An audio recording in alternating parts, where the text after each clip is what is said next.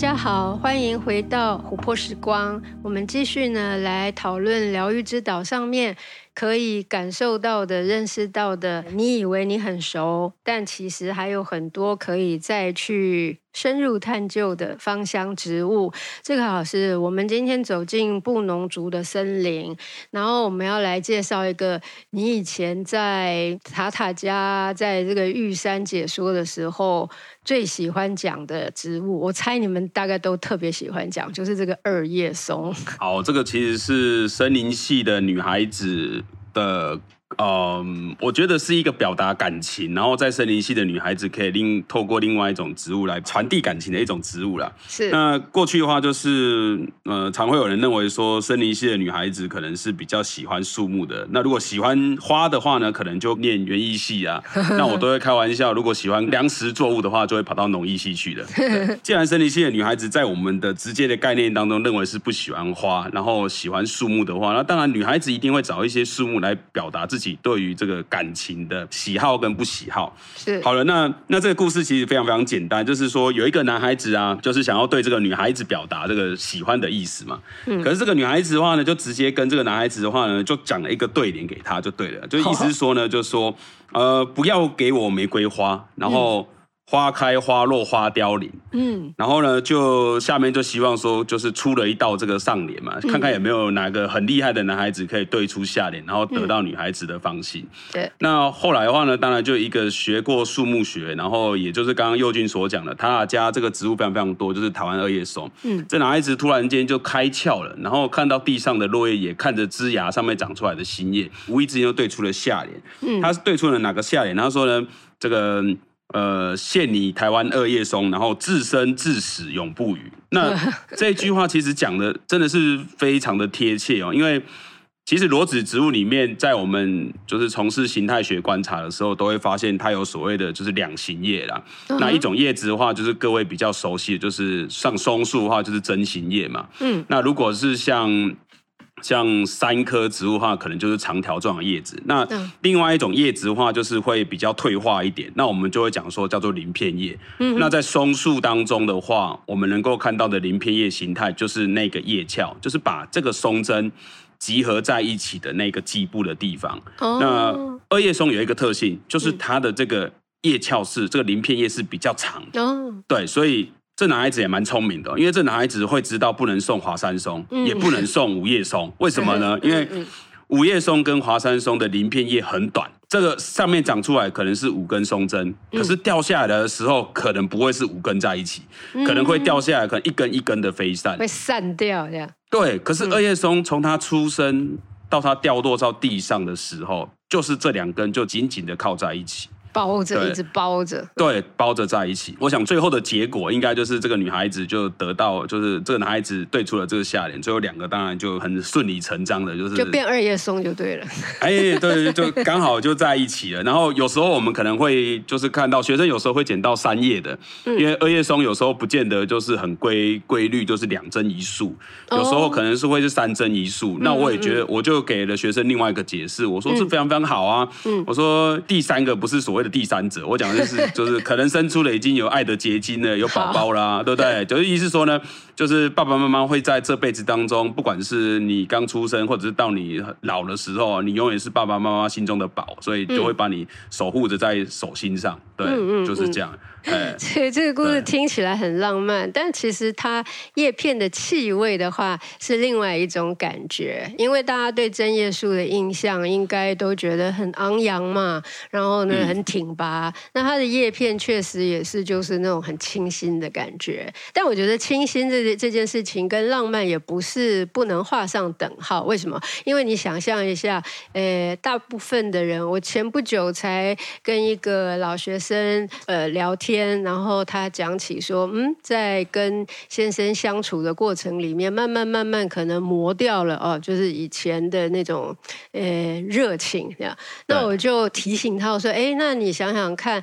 最初你是被他的哪一点打动？这样，那我们其实就所谓回到初心这件事情。那我觉得像呃针叶树的这种很清新的气味，其实是可以让我们提醒我们呐、啊，就是一直 refresh 哈，就回到初心，就一直回到那种可能第一次见到他呀，还是呢就是第一次感受到他的情谊啊等等啊，就是当你保持一个比较新鲜的眼光来看人看事情的时候，就比较对关系来说也是一件好事。所以那个浪漫不一定是送花或者送其他的宝物，嗯嗯嗯、那那个浪漫就是假如你一直保持着清新的眼光看着对方的话，那、嗯、那其实那种感情是比较容易维系的。所以用气味来讲的话啊，就是要跟这个浪漫的故事呢，也不是不能够连结的啦。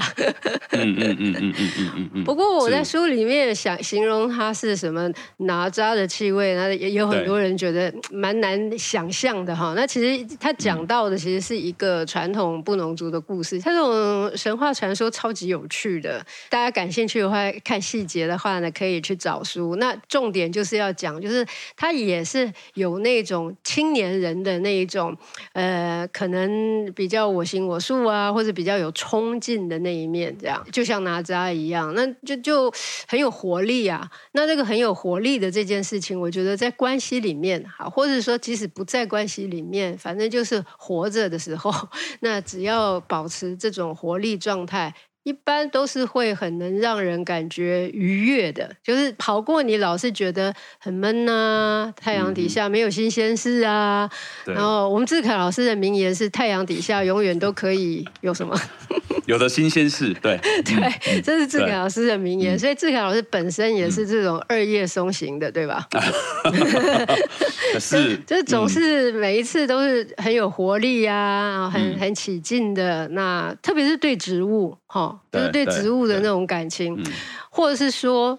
碰到植物，马上又会活起来那种感觉。对对对，嗯、没错。是的。所以二叶松，我觉得大家不要小看它，虽然它的名气比五叶松虽然啊，诶没那么响亮，但是它们一样，就以气味来讲，以它分芳香分子来讲，一样都是让人是会充满活力啊。然后同时呢，它们都是来自于所谓的诶 evergreen 哈那种常绿树种嘛。啊嗯嗯、对。那这个都是。嗯呃，大家已经很熟悉的一些象征了啦，包括长青啊，但长青不不不就是保持一直保持着像年轻人一样的活力吗？那所以我觉得常常跟这一些松树亲近啊，那真的是让我们觉得这个日常生活可能会更起劲。否则大家每天看新闻看到的都是疫情，或者是、哦嗯嗯嗯、真的真的都都会觉得都是一些很。啊，闭锁一些退缩的状态。可是你到自然界里面看，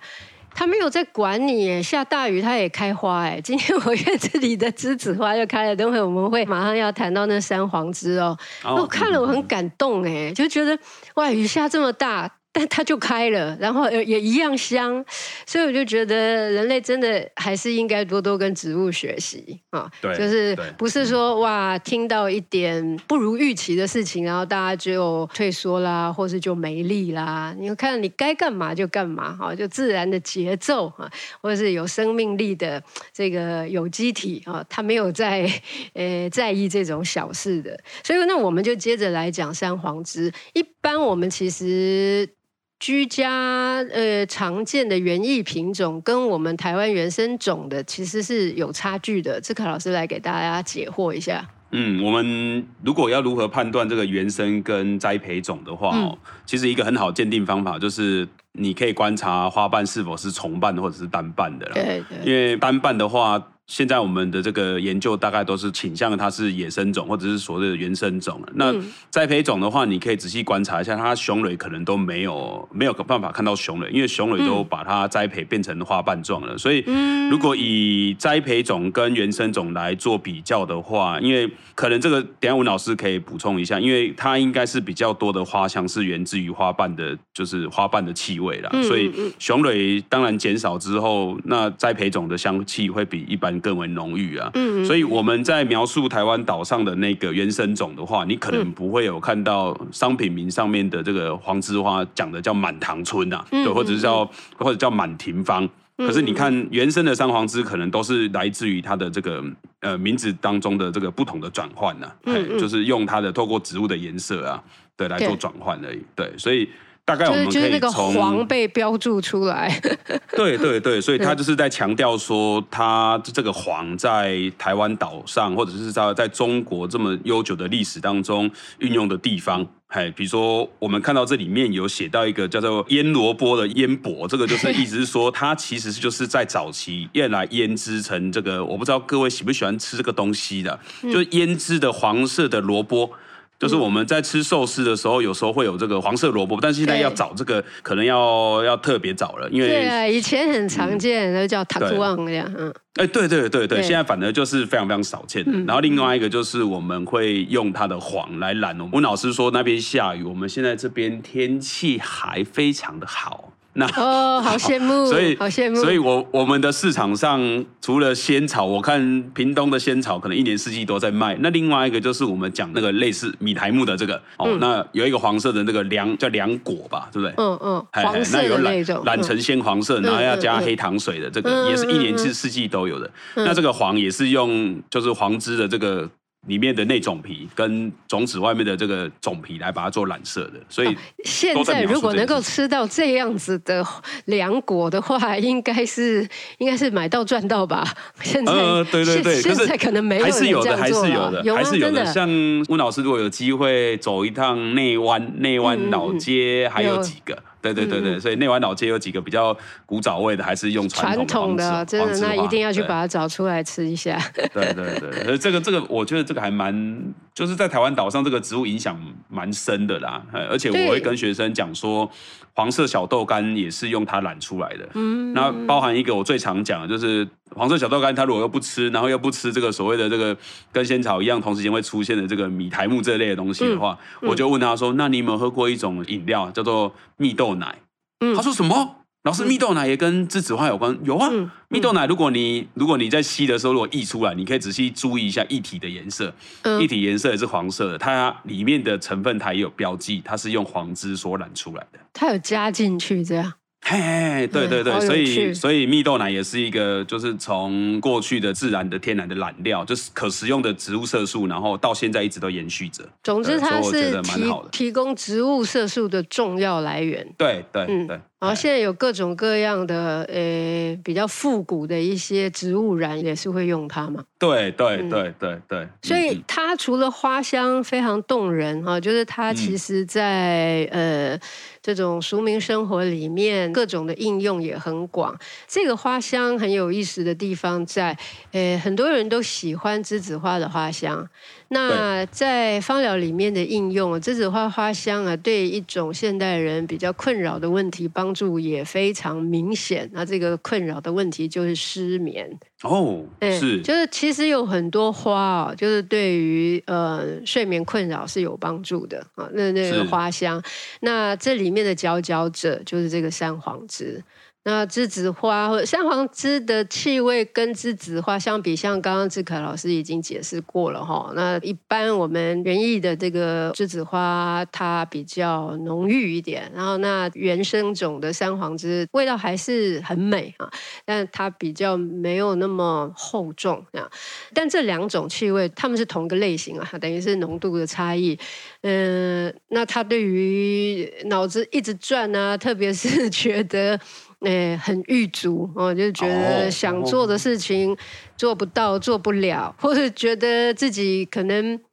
一世英名毁于一旦那种懊恼 之类的，呃，那它栀子花、三黄枝它们的这个气味的帮助特别大，我们在一些个案身上就见证过。只不过，呃，一般大家要买到它这个栀子花的，不管是精油或者原精了，就是比较少。可是你这个花本身是蛮常见的，即使是在都会区里面，很多地方也都当庭园用树，这样就种的很多，所以大家。要感受到它的香气不是一件难事，而且马上就进入到它的花期，其实现在开始了，对吧？哦，那吴老师，我想要邀请你来我们平科大来做另外一件事情的。好，请说。因为平科大的植物园里面，上次的话忘记带你去看了，嗯、因为我们学校应该是有全台湾只有我们平科大有种的，叫做南非栀子花。哦，这这个品种有什么特点？它的花比黄栀花的花瓣，因为黄栀花的花瓣比较细。对，对对，它的是宽的，所以它的味道非常的，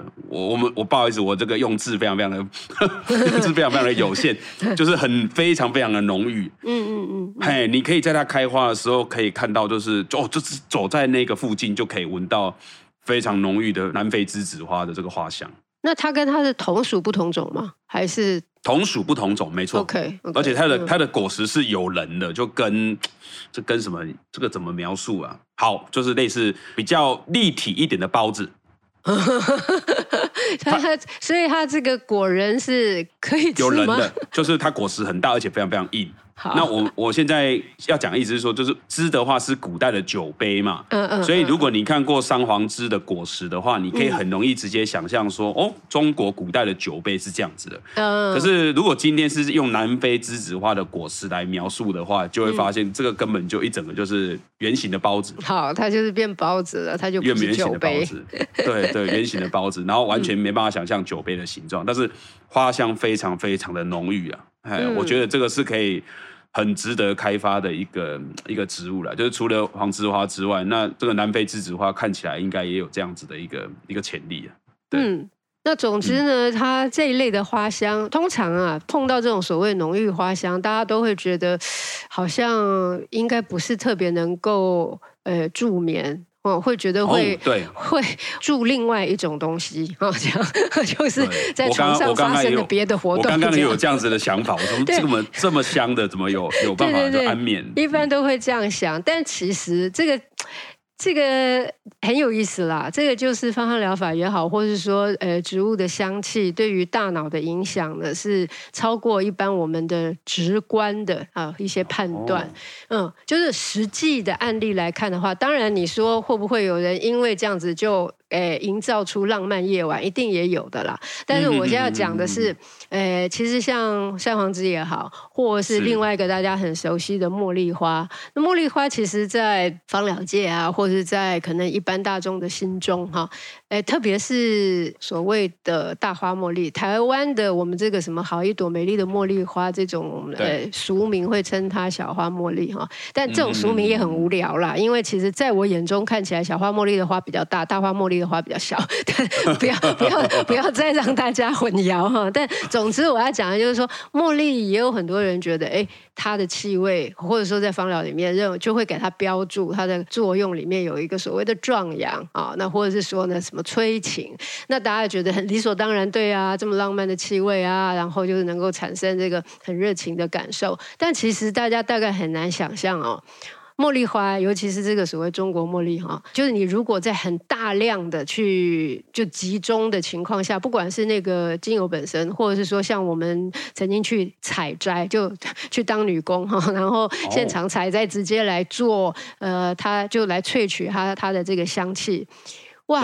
我们因为因为它那个工序很繁杂，采了以后，然后晚上做很多的那个活动啊，那当然也也蛮劳累的。可是大部分的人哈，就在那个花香的包围之下，就我们之前然后就曾经有这样的一个活动，就是平常有睡眠困扰的，通通都应声倒地，这样啊，就是在那个花香的这个包围之下，所以一些所谓浓郁的花香啊，其实呢，它是可以启动我们呃这个。呃，特别是夏至秋里面，就是一些很有趣的呃神经传导，然后呢，导致我们。可以比较平顺的进入梦乡，那这个是，总之也有一些新的研究啊，就是可以科学性的解释啊这样的一个事实，因为这个是事实。但是你说到底我是会呃睡得很沉呢，还是我会有一个浪漫的夜呢？哦，那这个就是到底是因人而异呢，还是因浓度而异呢？这个总之未来都可以再去深入探讨。不过就我们一般的经验来说了，那反正三黄栀呢，它真的是可以带来一个很大的一个安抚神经的一个力量。这个还是要稍微再解释一下，因为我觉得，嗯，听众朋友们可能也是会很好奇，大家都觉得说，诶，好像一个浪漫的夜一定是大家会血脉喷张啊，还是就是就可能心跳加速？其实不是的，其实，在很多时候呢，那个情感的丰盛，它的。呃，生理基础是在一个你的，诶，副交感神经是比较平稳的状态，意思就是说，你如果交感神经运作太。太旺的时候，你就不是那个什么兴奋感了，你其实是会变成很紧张跟焦躁。那就像很多人跟心爱的人，诶、欸、见面啊，或者是约会啊，然后结果后来表现都不如预期。很重要的原因就是他那个交感神经工作过度了。然后这些浓郁的花香，很重要的作用在，它可以让那个工作过度的交感神经让它就是安定下来。那所以呢，你就会很潇洒啊，你就会很自。自如的 表现你原来的优点啊，或者说欣赏对方的那个美好，就不会把自己搞得满头大汗这样。所以他在所谓的安抚上面呢，反而能够让情感更。诶，自然的表达这件事情上面，大家其实应该要去深入的去感受跟探究啊，就是不是那么样子的表面的一种，好像会让你太兴奋的，其实并不是。那总之呢，这个三黄栀是一个呃气味，大家一定喜欢。那但是作用上面，就是我我指的是香气的作用啊，就是还值得大家再多多去体验啊，就是。不要只是把它拿来觉得哦香哦就结束了这样，或者是哦好浓 就结束了，就是它的应用面，还有它可以开启的那种呃不同的感受，然后还有甚至去加深啊跟不同的对象的关系，这些都值得大家去去体验。嗯，然后其实像它的这个气味，我们有另外一个，今天刚好又要讲另外一个香花，就是野姜花。野姜花的气味也是很多人觉得哇，所谓浓郁哦。那但是它跟山黄枝跟栀子花不同的地方在，它很有趣哦。它的水气就是它香气里面的那个含水量、含水感，不是真的它香气里面含水哈，就是那是一种感受，就是你从它的香气里面闻到某一种。那种呃比较有水汽的氤氲的啊，那样一一其实相对来讲就是比较清凉的那个感觉是比较明显的，对吧？智凯老师有这种感觉吗？嗯嗯嗯。然后这个跟它生长的环境是不是也很有关系呢？嗯，我觉得是真的。嗯，就它可能在台湾目前我们观察到，如果真的要长得比较好的，大概土壤的含水含水率应该都是极高的。那我自己的感觉啦，就是。假如说旁边有溪流，而且溪流有一定的味差的话，那个味道说真的闻起来跟一般种在就是比较封闭性水域的野姜花闻起来味道，我我自己的感受是能够看到自己好像会比较偏爱开放性水域的，而且闻起来的花香似乎会比较带有一点清新感。不会、嗯、不会让你就是走到步道，你就会呃想要快速走过去，对，嗯嗯嗯，会想要在那个地方停留，对，对，不不会产生某一种好像呃太太强强烈刺激的那种感受，嗯，对。然后野姜花在台湾也很容易生长，然后再加上它也。嗯，现在大家都把它看成是乡土植物，其实它是客人呢，人家以前也是狼可以来着的，对吧？对对对，像我们目前找到的资料，大概比较多推测是在大概一百又二十年前引进，就是一九零零年左右，嗯，前后引进到台湾岛上来，嗯嗯。那你就是我们一般在观察它的时候，其实也可以好好的。看一看，其实它是容易开花，可是它结果率其实真的还蛮低的啦。嗯，所以我们当时在写相关的植物图鉴的时候，那就是在找野姜花的果实照片，似乎好像拍过的人没有没有太多，大部分人都拍到的是它的这个花。可是说真的，它的花可能也不是花这件事情，我们在书里面有花了一点点时间跟大家介绍，就是大部分我们看到的是它的那个它的花瓣，真正的花瓣是丝状构造了。嗯，对，所以不是不是它真正的这个花，然后我们我们看到的花反而是雄蕊，然后变成花瓣状。对，嗯、所以这是一个，我觉得就是从植物形态学上面来做做研究的话，应该可以看到这样子的一个差异的。对，它这样子的一个变化，它这一种策略是有什么目的？温老师，我们刚刚有说那个栽培的，就是黄枝花跟原生的三黄枝，它其实它就是运用这样子的特性，因为野姜花这个种类可能很早期在它的这个遗传上面可能就产生了分化，所以也就导致于说真正的花瓣变细状的构造，然后可运的雄蕊可能数目变少了。那、嗯、那它也很特别，它跟雌蕊完全合在一起，所以你大概要看到它的雌雄蕊，大概也很困难，它就全完全是密合在一起的。嗯，那其他多余的不能说多余，其他就是功能性比较差的雄蕊，就把它变成了一个吸引昆虫来的另外一种的授粉媒介。所以从从生物在自然界的这个适应上面来讲的话，的确是一非常非常聪明的植物啊，因为它就把它身上多的。然后比较没有功能的，把它转化成另外一种吸引昆虫来的一种指标。嗯，所以你可能还是要很佩服它，它怎么有办法就是把它的结构改成这么精巧。所以这个策略很聪明，嗯，是是是。那也因为这样子呢，它呃散布的还蛮广的，可不可以这样说？就是说它它吸引力那么强。其实我倒是觉得，因为它野外结实力很低，但是它它可能它散布力强是透过它的它的地下的横走茎啊，因为它可能我们一般在栽培它的话，可能就是切一段底下的栽培栽培的横走茎，然后做做栽培就能够让它长得很好了，所以可以嗯。而且它对环境筛选，只要是不要太过干燥，嗯，那土壤保湿的环境之下，它大概要维持一定的族群量，都还是没问题的。嗯嗯，所以它又有另外一种繁衍的这个保证，既虽然它结果率很低，这样。那对对对，所以就是双重策略来维持生命的繁衍，是很聪明的植物啦。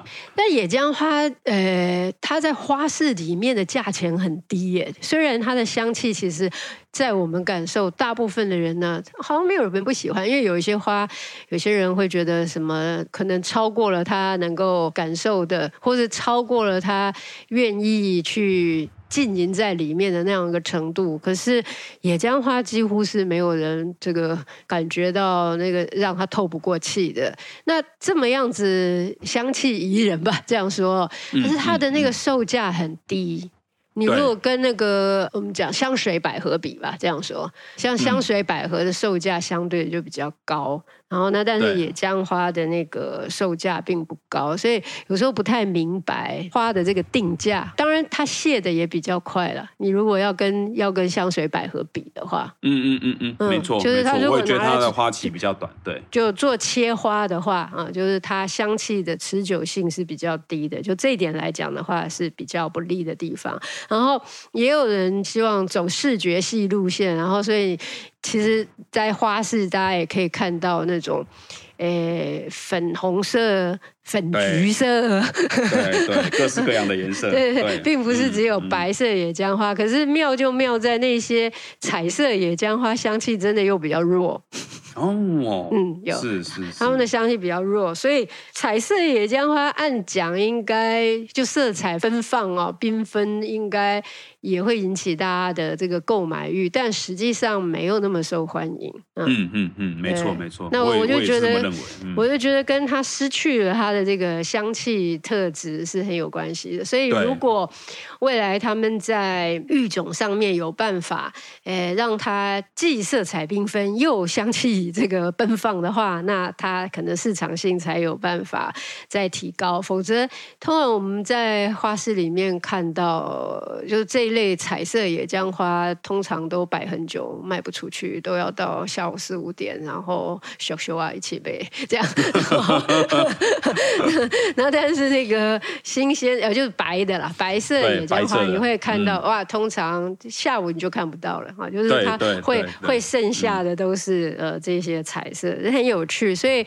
不要小看香气啊，哈，就是香气的这个影响啊，它其实是也会决定你的购买欲望。是的，是的。那当然，其实它也是很有意思的药用植物，这一点也是一般台湾民众比较少去呃探究的，大家就拿来吃就很满足了。这样拿叶子来包粽子啊，然后拿这个花来炸，就很开心了。对，不知道它其实对眼睛很好，够吧啾。然后我觉得大家应该，因为野姜花其实潜力很大啦，因为特别是在这个照顾眼球这个功能上面，现在大家用三 C 用的那么过度的情况下，我野姜花未来的嗯，等于是疗疗愈性潜力哦，就是还值得大家去再进一步的认识。因为讲疗效，然后跟气味的这个连接这件事情，一般大家有一有一些东西，大家觉得它好像味味道越浓越好，可是有一些东西，大家其实会忽略掉它的气味，就是它其实是有气味的，可是呢。可能这个东西，它这个植物，它的所谓功能层面太醒目，所以呢，大家往往忽略掉了它也有宜人的气味。我要我现在讲的其实就是金线莲。哦哦哦，嗯嗯嗯嗯嗯，金线莲其实大家对它气味的认识，我我去做了小小的那个试调，然后我就问人家说：“哎，你这个吃过金线莲吗？吃过。”你觉得味道怎么样？不错啊！我说真的吗？你闻过它气味？有。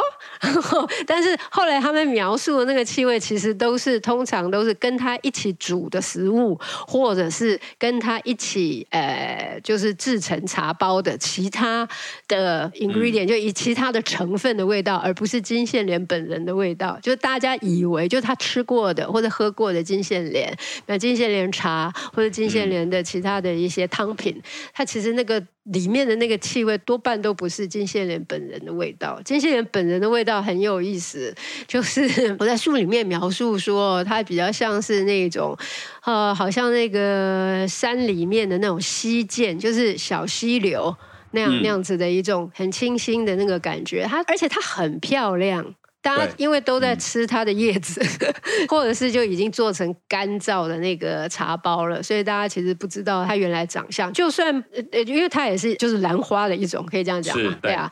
那你就算不看花的话，嗯、其实它叶子也非常迷人，就是那个叶子长成那样子是，是、嗯、我是从来没有在野外看过它，但是呢，就是看栽培出来的那个叶子，我都觉得可以变成观赏植物了。对啊，但是他这个志凯常常去做各地的踏查，有没有在山地里面遇见野生的金线莲？哦，这个其实好，有一次我去到这个花莲山区做做做植物调查，那。嗯就是随行跟着我们一起走的是一个年轻的一个泰鲁格族的挑夫，就对了。欸、那我们以往做调查，我们大概很少找这个，就是我们讲的背工协作协作 协作，对，高山协作。嗯、可是因为泰鲁格它这个地方的基本上的山都是缺水的，所以当时我们做植物调查的时候，其实要背水这件事情，其实。占了我们很大的这个背包里面的空间，以及就是要做调查，然后就重量已经超过了我们可以负荷的。嗯，那我印象很深刻是这个年轻的泰鲁格族的这个，可能那个时候他大概跟我我我研究所的时候了，所以跟我大概大我几岁而已。嗯，那他生了七个小朋友，他有七个小朋友，哦哦比较早婚。对，比较早婚，嗯、然后他野外能力非常非常强。我曾经看，就是我不知道温老师有没有看过这种画面。他反正就是他可以用他的牙齿直接把一条蛇直接从活的，然后到最后皮扒掉，然后就血淋淋的在你面前抖来抖去，然后。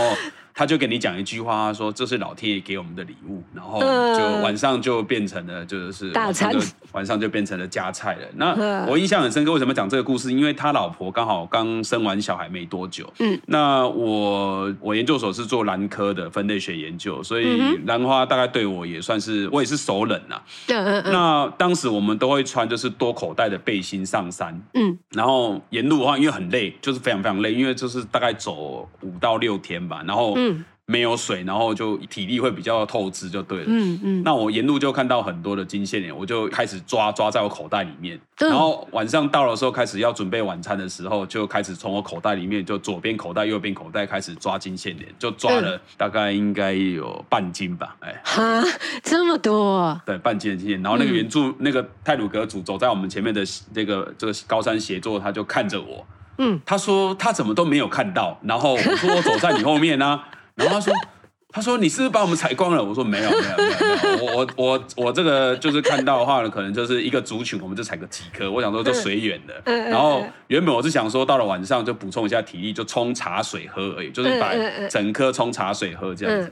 然后怎么知道，就是这一趟路走下来，就抓了很多把，就是就一堆就对了。然后那个原住民族的那个高山协就看着我，他说：“我老婆坐月子，然后就跟我讲说。”志凯啊，等一下你下山如果有看到，可以帮我采吗？然后让我老婆坐月子，我体贴一下我老婆这样子。哦。然后我心里想说，好，我等一下看到我帮你采。结果那个走的路线就完全就不一样，不一样了。然后也有踩到，但是。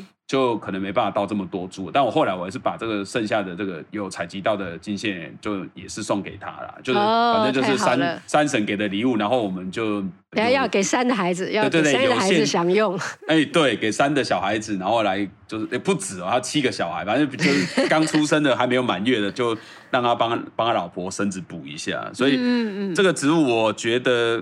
台湾其实应该还有一些，不过早期我们在做兰科，看到书里面所写的满山遍野，就是可以，因为它通常一长就一整片，嗯，可是现在你可能看到它可能厉害一点的，可能差不多十来棵，但是现在可能在野外大部分能够看到很多个体啊，就是单一颗。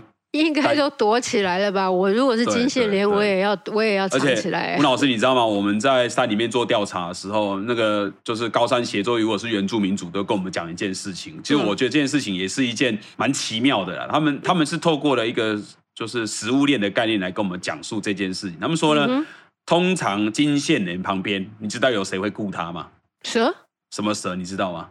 呃，这个我就不知道了。这种金线莲旁边通常会有百步蛇在旁边顾。嗯哼，对。然后我心里想了说，哎，怎么会有百步蛇旁边在顾金线莲？后来我觉得百步蛇也很聪明，因为百步蛇知道。森林底下的话，有谁会最喜欢吃这个？就是雉鸡科比较大型的。嗯，那台湾的雉鸡科基本上都比较有肉，对不对？嗯嗯嗯。对，所以蛇在旁边顾的话，就等雉鸡科来吃它，然后它就有肉可以吃了。好聪明哦！对啊，我觉得超聪明的啊，我觉得超聪明的。守守株待鸡这样。对 对，所以你听他们讲的描述这件事情，就是把食物链的上最顶层，嗯。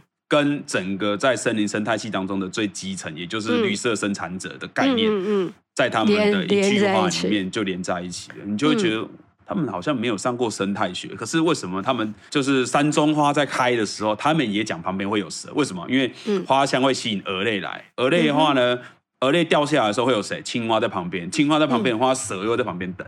所以他们说山中开花的时候，我们在赛夏介绍山中花的时候，我们问赛夏族人，赛夏族人就会讲，他们花很香，然后这个也是一个旁边可能很容易看到蛇类的。你会说奇怪了，怎么又来了？嗯，然后你你把它想通了之后，用了它的开花吸引谁来做传粉，然后把它这个整个这个就是我们讲的自然界的串联，把它连接起来之后，你就发现他们真的他们的生态智慧完全是符合现代科学。嗯嗯嗯。嗯，对，就是他们其实才是最懂生态学的朋友。对对，所以金线莲，我觉得现在就是如同温老师所讲的，可能就是有一段的采摘压力了。那现在目前仍然还是有采摘压力，因为温老师大家也知道，说现在林务局推林下经济，嗯，金线莲是在里面的。嗯，那现在的科学研究又已经证实了一件事情，就是野生的跟栽培的里面的化合物。就是对于身体比较好的成分是有很明显的差异的，有显著差异。不要讲那么大声，不要告诉大家。好，我们现在小声讲，就是这一段麻烦各位就去上个厕所。消音，自己消音。对，那所以现在就是希望能够透过，就是把组织培养的。金线莲是不是可以把它透过野外栽培的方式，然后是不是它成分可以回到像野生种的？这个是现在目前给它放生一下这样的。哎，对对，所以 所以现在就是林务局在做了很多的研究，希望说可以在这个区块可以就至少让野外的族群能够压力不要这么大。那如果我们人工栽培的组织培养的苗木在野外栽种，有可以就是。跟野生种的一样好的话，那你可能可以选择这样子的，对，嗯、那也让山林工作者有多的收入了，对。对，但其实哦，嗯、其实这个，呃，我是吃过，我只吃，我没有吃过真的野生的哈。嗯、那我吃的是组织培养的金线莲，那我觉得还是，虽然我没有什么毛病，呃对，就就是纯粹想要欣赏它，然后这样来吃它。就就体验它，但是我觉得身体的感觉还是很有感呐、啊。这样讲，那就一般的保健，那我觉得就呃吃组织培养的金线莲，我相信是呃是很足够的。但假如真的是有疾病的需求的话，呃。其实自然界的资源哦很多，也不是只有金线莲。对对对，嗯，所以这个金线莲它，诶，大家不要太执着。然后有组织培养，现在很多成功啊、哦，培养的很成功的，嗯、而且 价格也不菲的金线莲可以供大家享用。嗯、就是以保养来说的话，嗯，但。就我刚刚说，其实金线莲，假如你把它当成是一个呃景观植物啊，就是这样这样来园艺植物这样来栽种，我觉得它也很美。只不过它的栽种条件比较严苛，这样，嗯嗯，没错，因为我们一、嗯、我们一般的这种呃庭院的环境其实不太适合，因为它要高冷一点，对吧？对对对，嗯，对啊，所以除非我们。自己住的地方就有那样的一个条件，要不然在一般的庭院里面推广它是不容易。其实我看过，因为宁夏经济做的一些各种实验，然后那我在和社那边看过。他们用呃水族箱来养金线莲，嗯，对对，就其实就营造一个比较它可以存活的环境，其实也蛮可爱的，也挺有趣的。这样，当然用水族箱养，意思不是各位不要误会，不不是说把它泡在水里面了，不是，只是说让它 住在像水族箱，对对对对对，它是真的用真的水族箱，但是不是不是用水去淹它啊，然后那让它潮湿一点，这样生长。我那时候买了组织培养的金线莲回来，我就问那那那位栽种的先生，他在南投，那我就问他说：“哎、欸，我有没有可能自己种？”他就问了一下我们住家这边的环境，以后他说：“嗯，那你其实你可以就试试看嘛，因为我们这边算够湿，但是呢，它不够冷，相对的，相对它的原生环境，他说你其实可以试试看啊，嗯、然后要不然你就可以把它先冰在冰箱里面啊，反正就是。”很很有趣，就是呃，嗯、就是植物的存活跟生长，这里面有很多可能性，这样。然后那大家不要只不要只聚焦在好像它的功能，功能固然很美妙，但是那个植物本身的那个生长也会带给我们，呃，我们栽种者啦，那或者是说，嗯、呃，就是观察者很大很大的乐趣。其实是对对嗯嗯，没错，所以不要都是只是把它吃掉而已。接下来要讨论一个大家吃不了的东西，可是 那个就是台湾云山呐。嗯嗯嗯，云山大家就真的很少碰到。我以前我其实是在认真想要认识台湾的这个香气植物开始，然后才知道哇，台湾有云山。最初哦，就是我在就是学习，就是在国外考察那个芳香植物的时候，从来都。没有办法想象，居然我们台湾有云杉。我云杉，因为我们常走欧洲啊，云杉在欧洲很常见的。常见。嗯，对。对，那我以前从来都没有想过，哎，我而且我很喜欢云杉啊，因为云杉的那个叶片的香气，哦、还有云杉的这个就是整株树木的那那个外形也是就很很优美，所以我对云杉很熟悉，很喜欢，就有。各种品种的云杉，那我都不知道以前啦，我都不知道，其实台湾有自己的原生种的云杉。嗯嗯嗯嗯嗯。其实温老师你讲的的确没错啦，就是其实，在台湾岛上有云杉这件事情，真的是吸引到全世界的人的目光啊。嗯、对，因为包含台湾的云杉的分布啊，其实跟一般我们所熟悉，欧温老师去欧洲考察，应该会发现，其实云杉如果以森林在就是纬度比较高的区域来讲的话，云山应该是最后的森林界限的组成主要的树种。嗯、对。可是台湾你会看到是跟冷山交换位置，反倒是冷山占了山顶的位置，嗯、然后集结成森林。那云山反倒是在底下一点点下面。嗯。对对，那这个下来的这个过程当中，其实就也让全世界人觉得，哦，这台湾真的是蛮奇怪的，就是很多的裸子植物，在我们之前介绍泰鲁格族的。这个高海拔的植物，其实在全世界可能要在一个这个一度一个地方，然后看到，细说真的，好像要花蛮多钱的，而且要花很多时间。可是你什么什么意思？要花蛮多钱？什么意思？就是你可能要花很多的交通费。对，可是你今天你看，你去到了合欢山，你从两千公尺去到海拔三千的地方，嗯，这一些可能在国外欧洲地区，可能开车可能要两个小时起跳，或者是三个小时起跳才会看到另外一个极少数的植株，然后是偶然分布的个体，让你看到说哦，这边混了一些的冷杉。可是你看台湾岛上，直接把全世界的，就是要开很久的距离拉很远的，直接把它缩在很短的，可能就是直线距离十公里之内，就让你看到了很极度变化、多样性高的森林。所以我觉得真的是一件很特别的事情。所以温老师你讲的这的确没错，因为。这个树种被发表之后，就发现说这个是一个唯一哈。其实做云杉的分类的这个老师，我觉得温老师应该是认识他。他是我们之前台大实验林的那个前一任处长。我们现在处长是蔡明哲蔡处长嘛。嗯哼。那前一任处长的话，刚好就是我在实验林服务的时候，就是很照顾我的一位长官哦，叫王亚楠处长。啊，是是是。王亚楠老师的话，他的硕士班的一个题目就是。刘唐瑞老师所知道，那刘唐瑞老师是谁呢？刘唐瑞老师他的博士论文是做全世界冷杉的分类，哦、所以他当时就发现台湾很特别，台湾的话是冷杉的分布纬度唯一跨过北回归线的族群哦。嗯嗯。那王亚楠王处长他做完的研究也发现同样的一个同样的模式，就发现云山也是这个例子。所以你说台湾特别吗？哦、真的，台湾非常非常特别。就是你如果是在国外长大的，或者是像温老师一开始接触到很多。国外的这个植物地理分布的啊，嗯，那你再来看台湾，你就发现台湾好多都是很独特的例子，而且可能解释解释的，就是会跟国外的解释方法会不太一样。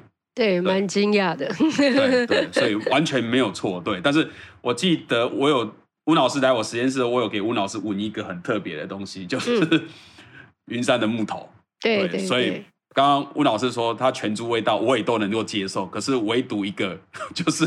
木头的香气这件事情，可能就一直我都没办法跟他的，就是它的叶子的啊，然后它的它的枝条的香味，我都没办法连在一起，怎么办，吴老师？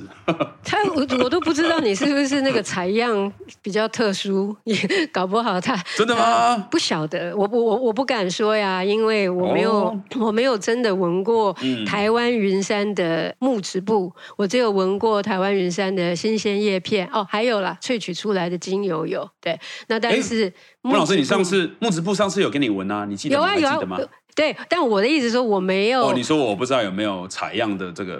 就是、对对对，有时候有采样的差异。嗯、那我自己本身没有没有闻过很多。通常我们闻植物啊，就是不会只闻一个地方，然后一个一个样本，然后你会闻到比较多种，然后呢大概做一些比较。那它有的时候，它有的时候差异会蛮大的。所以我觉得你还有机会，你的这种，嗯、好。你还是有机会闻到那个让你能接受的，对对对对对对对对，我觉得很有可能，很有可能，它可能就是那是。那，那个样本的差异，因为那个时候。最好是描述说像墨水的味道，嗯，对。然后那，嗯，但是我们其实讨论到现在，我已经不敢发表太多意见，因为我的鼻子也是有问题的，就是我闻什么都是 我闻什么都是香的，所以 所以诶没有办法做公正的那个评断。那但是但是就是国外的云杉木材，就云杉的木材跟它的叶片的气味确实有比较大的差异。那云杉的那个针叶的。那个味道是我们会把它形容成就是比较清甜的味道。嗯嗯。然后那云杉这个植物，它有另外一个很重要的作用，就是它在消耗过度的，就是精神耗弱啊，然后或者是觉得付出太多啊等等，有的不是觉得，就真的付出太多啊，就是很多家庭主妇也好啦，很多像呃社工啊、老师们呐啊，都是。是不断的给予的，一直都是 giver，在不断的给出、给出、给出这样的人，那他会特别能够得到云山的滋养。云杉的气味的作用啊，就是对于这种不断的把自己掏出来给人家服务人家的人，他的那个滋养力特别强。以前我们用的云杉都用呃，当然都是国外的云杉嘛。那我有一些学生呢，他们在嗯。去参加法会的时候，就是一些大的那个宗教聚会的时候，那他们都会用云山。为什么？因为你去那个这种宗教活动里面，有很多人他是嗯，生命里面有一些空缺，需要上师开示啊，或者需要得到其他的同修的一些支持跟滋养啊，就是你会碰到很多那样的人。那我们这些学生又是一个非常愿意给予的，好那。那种类型，所以他们在这种场合里面呢，都会预先把这个云杉的精油呢插在肚脐四周啊，这就是我们所谓的那个以人的能量呃分布来说的话，它是你的所谓本我轮哈，就是一个你的个人的一个中心。如果是那种一天到晚要给出的人的话，你很容易就会耗弱掉或是消耗掉太多你的这个自我嘛。那所以他们把云杉先涂在自己的这个呃。呃，肚脐四周啊，这个所谓的本我轮呐啊，或者是说丹田位置啊等等，那他就会觉得，其实丹田是在肚脐下方啦，那但是真正的那个本我轮是在肚脐上方，但是他们涂起来，他他们会上下都一起涂，因为这个也是人的，如果练气功来说的话，也是很重要的那个，诶，等于就是元气呀啊，或者你的元神的所在地。那总之呢，涂了云杉以后，给自己一个很好的滋养还有保护。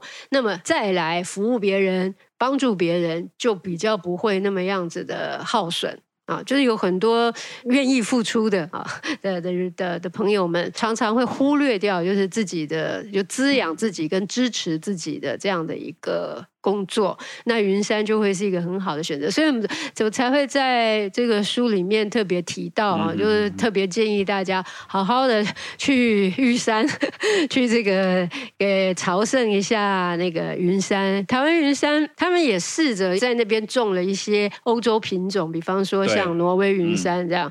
嗯，那那大家可以其实是很好玩的，你就有机会碰到的话呢，然后可以请导览员啊，就是采他们。两者的那个针叶，让你去比较一下，那个气味的差异。但无论如何呢，他们其实都是。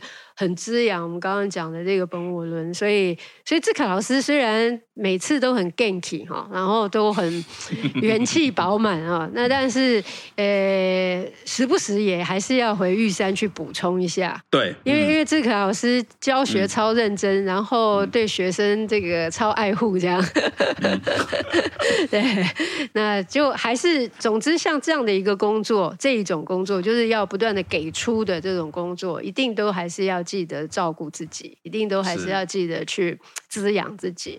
那云杉其实是在所有的这些针叶树里面哦，就是我们哈，就是以香气的呃分类来看的话，嗯，在所有的针叶类的香气里面，云杉是第一名，就是在这样子的一个作用上。